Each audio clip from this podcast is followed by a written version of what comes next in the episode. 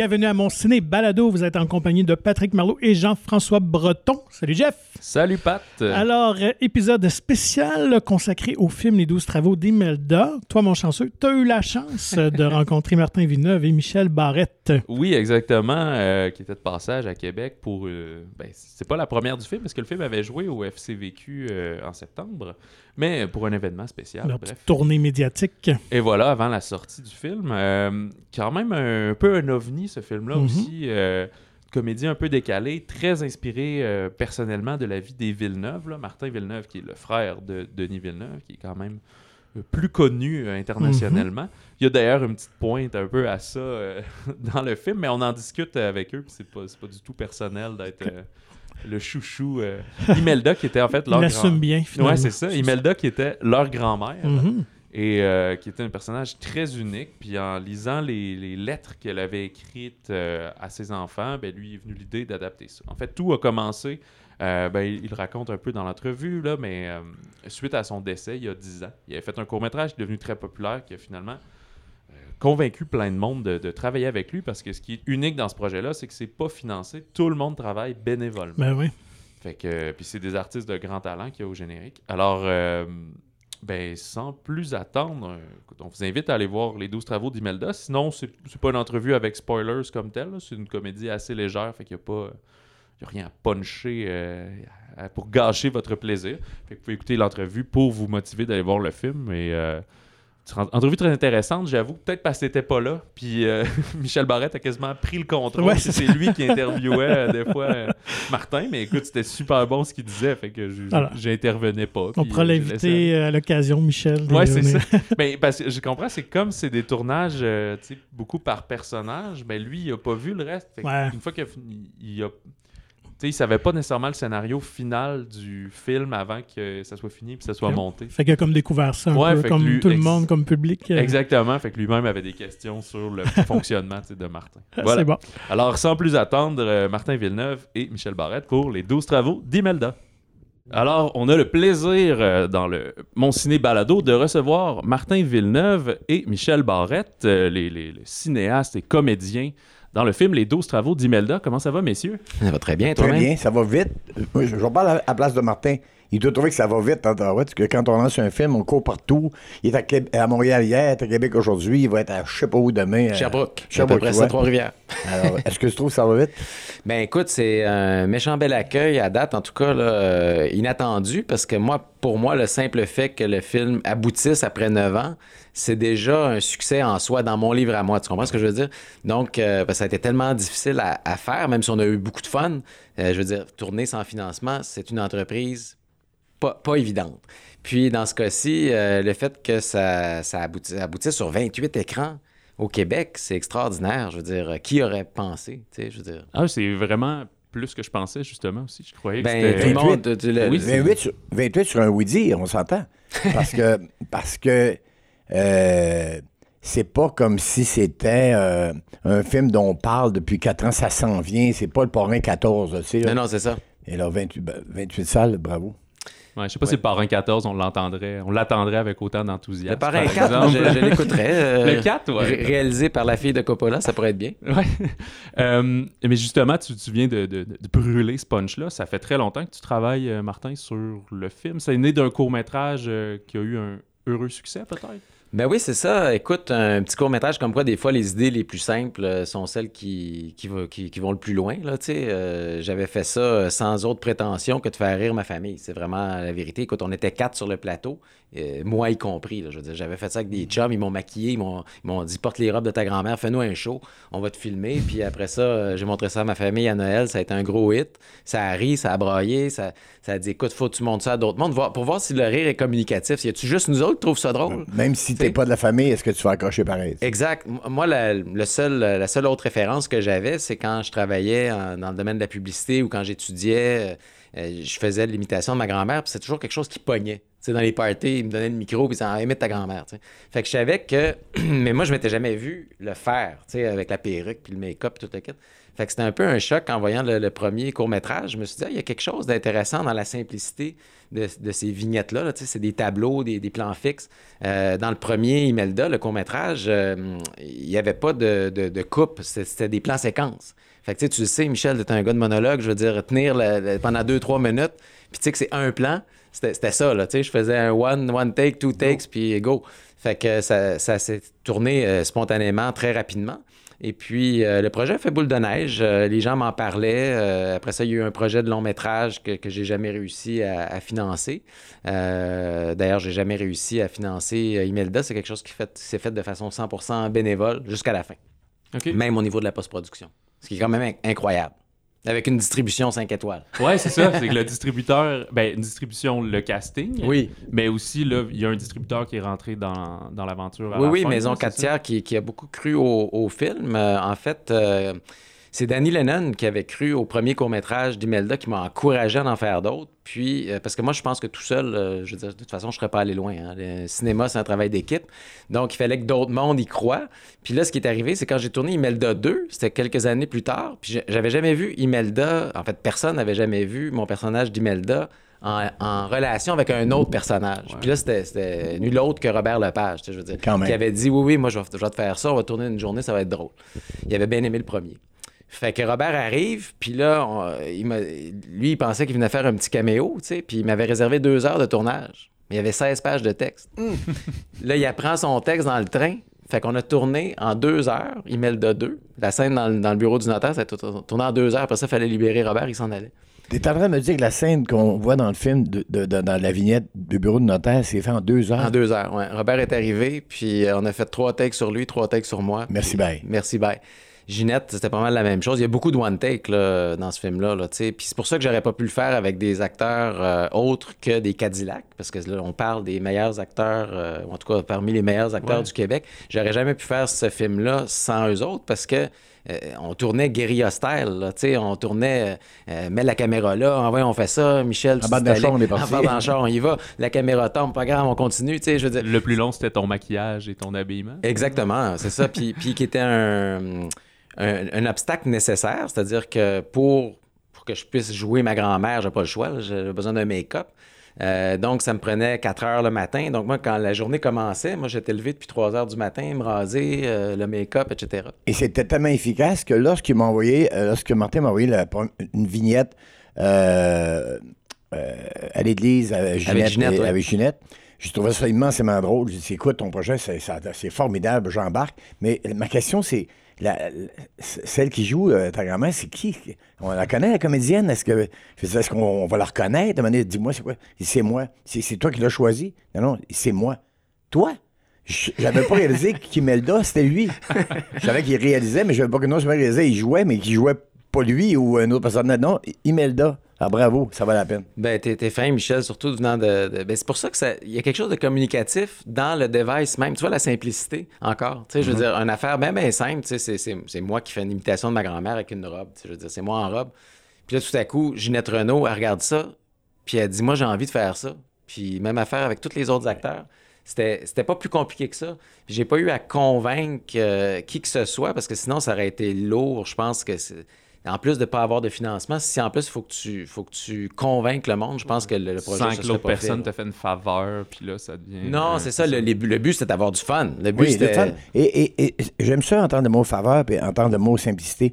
Parce que moi, j'ai eu l'impression, euh, les journées où j'ai tourné, de faire. euh, Et c'est pas au niveau de la qualité du film, c'est pas ça du tout. Au niveau de l'énergie, c'est comme quand tu es étudiant et que tu es une gang de fous qui fait Eh, on le fait. On le fait. Je parle pas d'un film, je parle de n'importe quel projet quand on a 20 ans, puis qu'on est assez fou pour embarquer là-dedans. Mais toi, tu été assez fou pour nous entraîner là-dedans, puis on, on a eu du fun, comme si on était des flots. J'ai vraiment. J'ai et j'ai j'ai vu autour de moi des acteurs qui jouaient comme si on était une gang de flots qui s'amusaient. Exactement. Ben oui, mais c'était ça. Je pense qu'il y, a- il y a une clé là, que Michel vient de, de résumer de, de très belle façon. C'est-à-dire que tu amènes les jeux de l'enfance dans le monde des adultes. C'est comme quand on était Ouais. petit cul puis qu'on disait Viens jouer chez nous cet après-midi. C'était- Là, c'était ça. Ben, Ginette, euh, Michel, venez, venez jouer avec moi.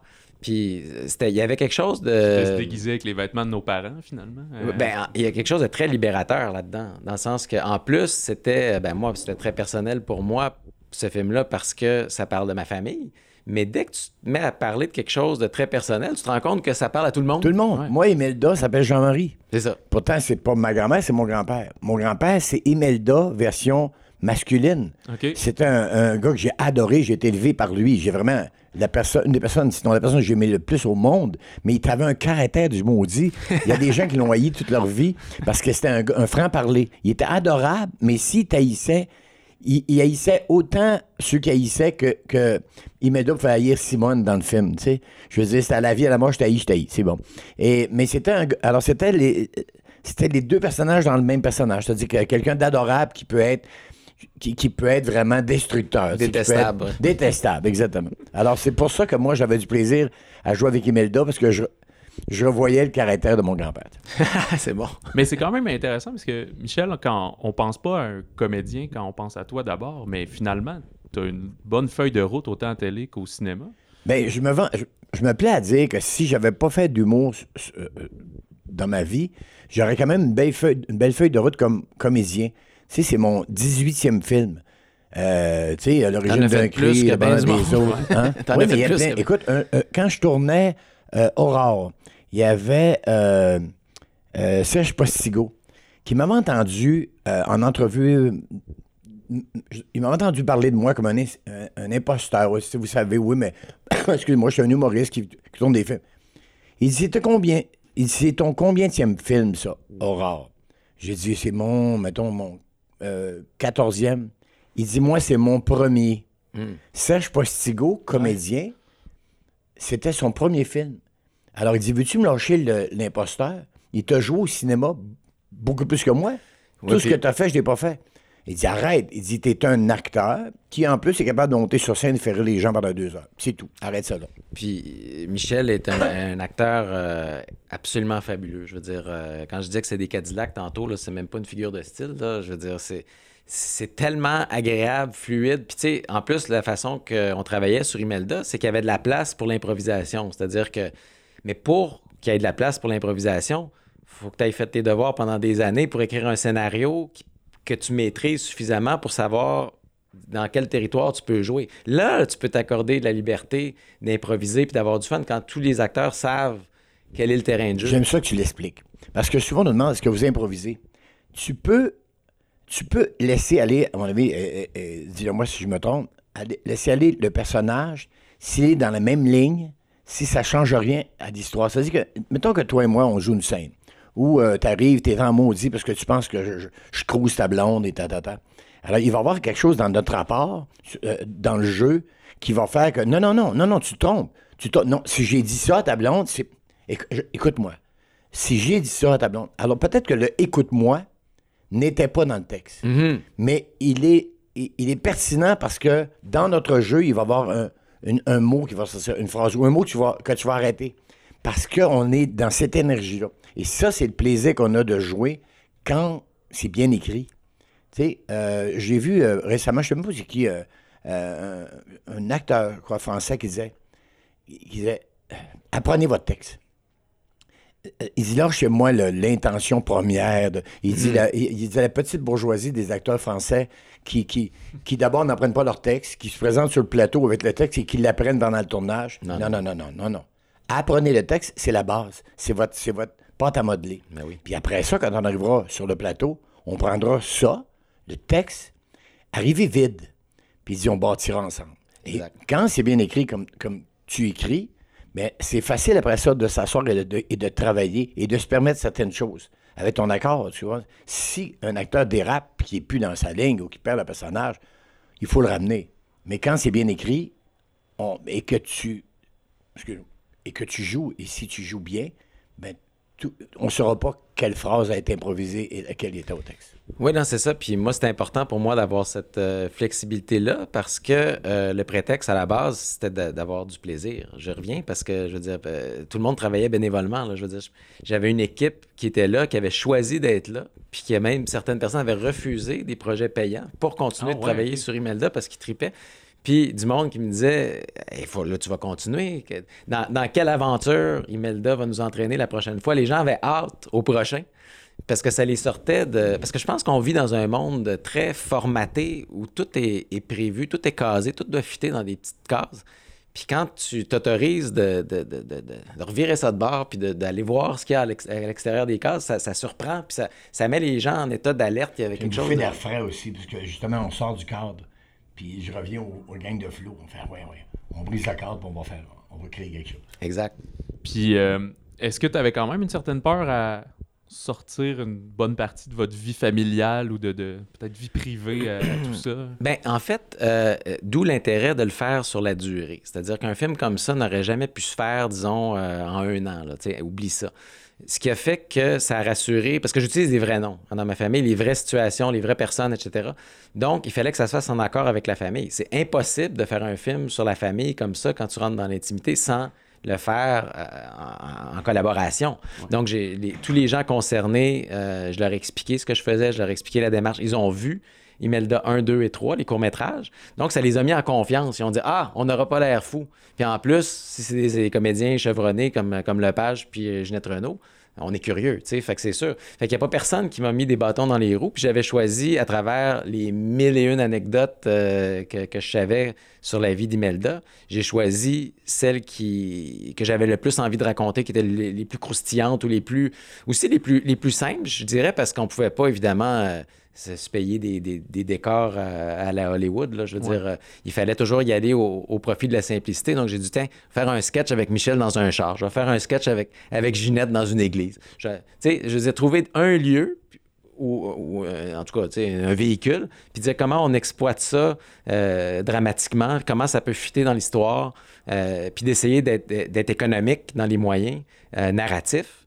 pour donner de la place au jeu. Parce qu'à la fin de la journée, là, c'est les, personnages que les gens écoutent. C'est, si tes personnages sont forts, euh, je pense que là, tu as un film.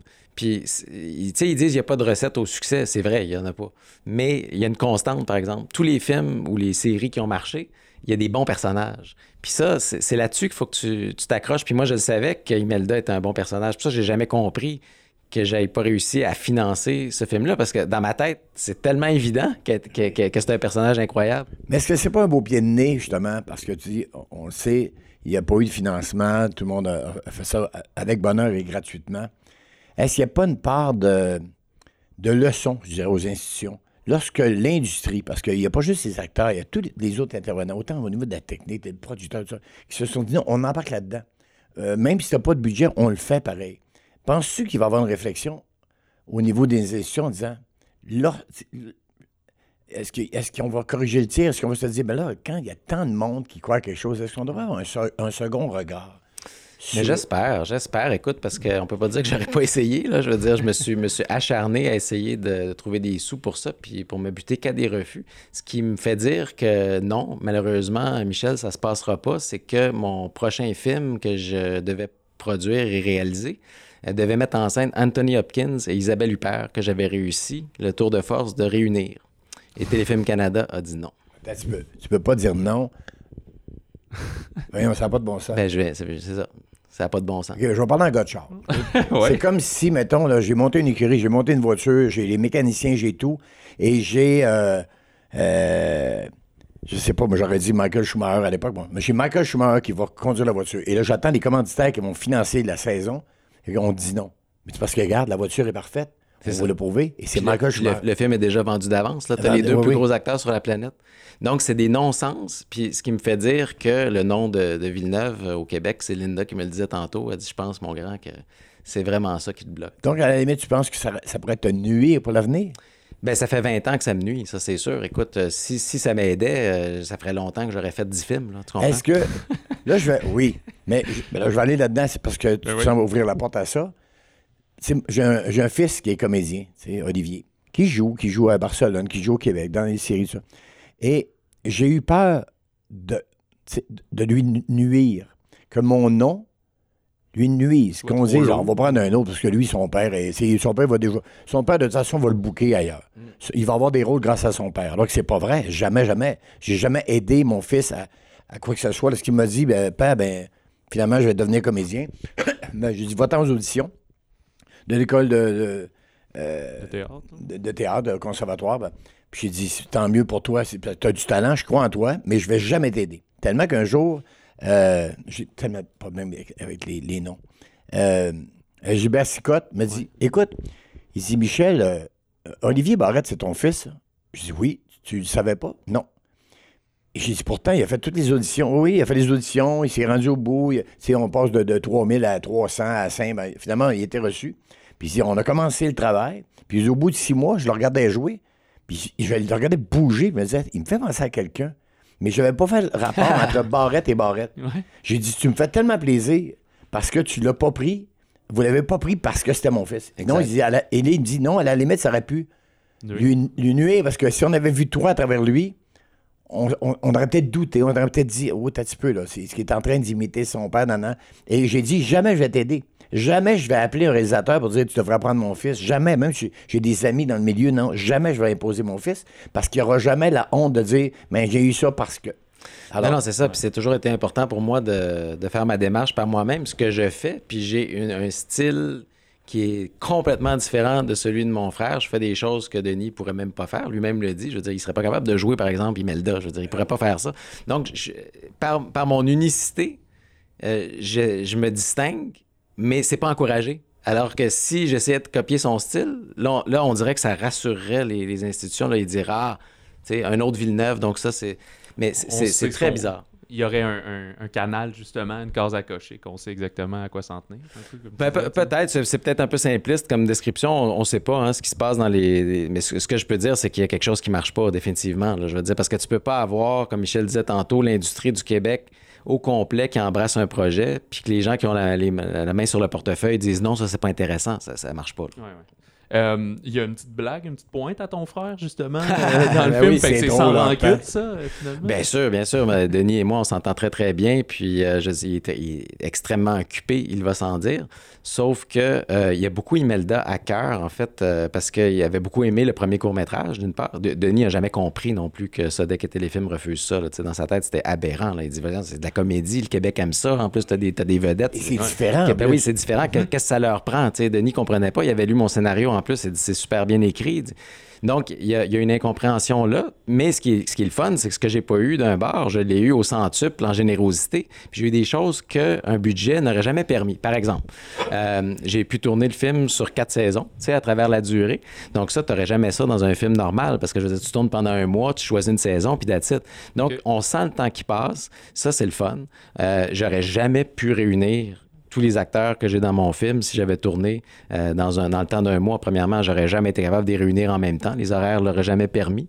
Puis, il faut le dire aussi, là, je veux dire, il n'y a aucun producteur au Québec qui serait capable de se payer toutes ces têtes d'affiches-là dans Ouais, un seul et même film.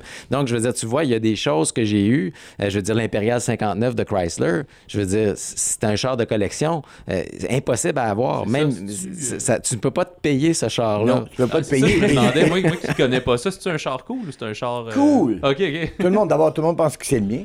Tout le monde pense sûr. que c'est moi qui l'ai prêté. Mais je vais le dire, là, quand vous aurez vu le film, jamais je lui aurais prêté un char. Vous quand vous aurez vu le film, vous comprendrez pourquoi. Parce que c'est un bijou, ça vaut une fortune. C'est une pièce, en plus, hyper rare. Alors, pour les amateurs de voitures, c'est pas un Chevrolet 57 comme il y en a partout. Cette voiture-là, c'est rare. Puis dans cette condition-là, ça n'a pas de bon sens. Alors, oui, ou, ou plutôt non, tu n'aurais jamais eu le moyen de te payer ce char Puis est-ce que Ah, le propriétaire de la voiture supervisait la, la conduite Bien euh, sûr, bien sûr. Qui est, de- d'Imelda? qui est devenu un ami d'ailleurs. Mais c'est ça, c'est que le film a permis des rencontres absolument. On euh, parle de voiture. Ça arrive. le, le film a permis des rencontres absolument extraordinaires que, encore une fois, que j'aurais jamais pu avoir si j'avais eu des budgets. Par exemple, euh, j'ai eu un entretien de 20 minutes avec la mère supérieure de la communauté des Augustines et des, euh, ici, à- ici à Québec pour tourner dans les monastères. Euh, C'est la première fois qu'un film se tournait dans, dans ces lieux-là, sains. Il n'y avait, avait jamais eu de tournage là. La mère supérieure avait vu les trois premiers chapitres d'Imelda. Elle avait regardé ça avec ses collègues, elle avait trouvé ça, ses concerts. elle avait trouvé ça incroyable. Puis elle m'a autorisé donc de tourner là. Mais si j'avais eu une grosse équipe, admettons, là, tu sais, t'arrives là à 40 personnes. Oublie ça, là. Oublie ça, là. J'avais une toute petite équipe, c'était bé- c'était bénévole, ça correspondait à leurs valeurs, ils aimaient le personnage, euh, c'était fait de manière euh, indépendante, euh, Respectueuse aussi. respectueuse des lieux, de, de- de compréhension aussi de ce qu'on de ce qu'on était en train de faire par rapport aux lieux. Tu sais, que je parlais des lieux au début, ça fait partie de la réflexion. Donc, euh, j'ai eu des gros cadeaux comme ça de, la vie. Puis quand j'avais besoin de quelque chose, je me tournais vers les réseaux sociaux. Par exemple, euh, le char, fallait le faire exploser. Euh, donc, ça avait l'air bien évident, là, mais je veux dire, tu peux, j'ai pas accès à la, pyrotechnique, je peux pas faire exploser le char pour vrai, c'est une pièce de collection. Donc, il faut recourir aux effets spéciaux. Donc, j'écris sur Facebook, j'ai besoin de faire exploser un char, y a-t-il un artiste VFX qui peut m'aider? Aucune réponse. Un mois plus tard, il y a un gars qui me répond sur LinkedIn. Il dit, euh, il dit Chris, il s'en passait des affaires dans la vie de ta grand-mère, toi? Il dit, je viens d'écouter tes courts-métrages. Il dit, je vais, je vais te le faire péter ton char. Puis là, je regarde ses crédits sur IMDb. Le gars, il fait tous les films de Michael Bay. vrai? puis il a fait District 9, puis tous Ah, c'est les pour ça que gros ça, films. ça- ça- Si j'avais pas vu, heureusement pour moi qui- qui n'avais pas vu le film hier, j'avais roulé dans la voiture, tourné dans la voiture, j'adore la voiture, le gars voulait pas m'en vendre. Mais si j'avais appris que tu l'avais acheté pour la faire exploser, je t'étranglais live. Mais non, c'est ça. Ça fait que des choses comme ça. euh, encore une fois, les réseaux sociaux, c'est comme ça que j'ai eu le tracteur. euh, la scène d'ouverture où on voit Michel avec le tracteur, tout ça. c'est- J'ai eu 400 propositions de, de tracteurs via les réseaux sociaux. Tous les cultivateurs de la région voulaient me prêter leur tracteur. Non, c'est le mien, le mien est plus beau. non? Ça a presque parti d'une guerre, ben, une, une belle guerre sympathique. Euh, mais des choses comme ça, euh, vraiment fascinantes que je dis, oublie ça dans une méthode euh, traditionnelle, orthodoxe. euh, J'aurais jamais eu ça. Donc, je me suis payé euh, le trip de ma vie. J'ai vraiment vécu quelque chose, une ride incroyable. Mais finalement, c'est un projet énormément personnel. Fait que tu te sens-tu un peu vidé une fois que là, on arrive à l'aboutissement, ça prend euh, d'assaut les écrans et tout. Non, non, euh, pas du tout. En fait, je, moi, je suis à temps plein sur euh, Red Ketchup, la série Red Ketchup que je réalise depuis un an. Je réalise les 20 épisodes dans une série animée. C'est énormément de travail. J'écris en plus la série, donc euh, je, je me retrouve euh, au milieu de la production de Red Ketchup. Puis là, Imelda sort. Fait que c'est comme juste un beau, un beau cadeau d'extra auquel je m'attendais pas. En fait, euh, même, euh, c'est juste il y a, à peu près il y a un an qu'on a décidé que ce serait un, un long métrage. Après qu'on ait tourné en 2021 avec tous les acteurs, les chapitres 4 à 8 finalement qui sont jamais sortis. Euh, Parce que pourquoi ils sont jamais sortis? C'est parce que le distributeur a regardé ça puis il a fait ben là, c'est un film. Tu sais, c'est pas, des- c'est pas juste des courts-métrages. Oui, c'est vrai, parce qu'au début, ça devait être une série de capsules, dans le Ben, c'est ça, là, je devais sortir les, les- les courts-métrages. Ils vont sortir éventuellement l'année prochaine. Mais euh, la décision qu'on a prise, c'est on irait chercher un bien plus large public. Puis avec la distribution qu'on a, on serait fou de passer à côté de cette opportunité-là. Qu'est-ce que ça prend? Ça prend un distributeur, on l'a. Qu'est-ce que ça prend? Ça prend une société de post-production qui nous, qui nous package ça. Ça prend un bon monteur qui se penche sur le cas. Ça nous prend un mix sonore pour les salles en 5.1. Fait que je suis allé pitcher mon affaire, puis toutes les sociétés de post-production m'ont dit oui. J'ai j'ai- même pas. ça, C'est des, des meetings de 2-3 minutes. Là. Tu Oui, Imelda, oui. Tu fait que c'est, c'est- ça, c'est extraordinaire. Tu je veux dire, puis ça, c'est vraiment pas. C'est là que j'ai été, je dirais, chanceux parce que ma chance, je l'ai créée. là. J'ai travaillé en tabarouette. Mais quand tu as tellement travaillé, puis que ce que tu as fait, ça parle aux autres, là, tout à coup, t'as- le monde te, te, te répond. C'est ça qui est extraordinaire. L'univers te, accueille ton projet puis dit oui, ça, faut que ça se fasse. Puis en plus, euh, le pied de nez dont parlait Michel, euh, il était partagé par ces sociétés-là de post-production parce que c'est des, c'est des gros investissements. Là. Ouais. On parle pas de, de, de 3 piastres et quart, c'est des, affaires de 300-400 000.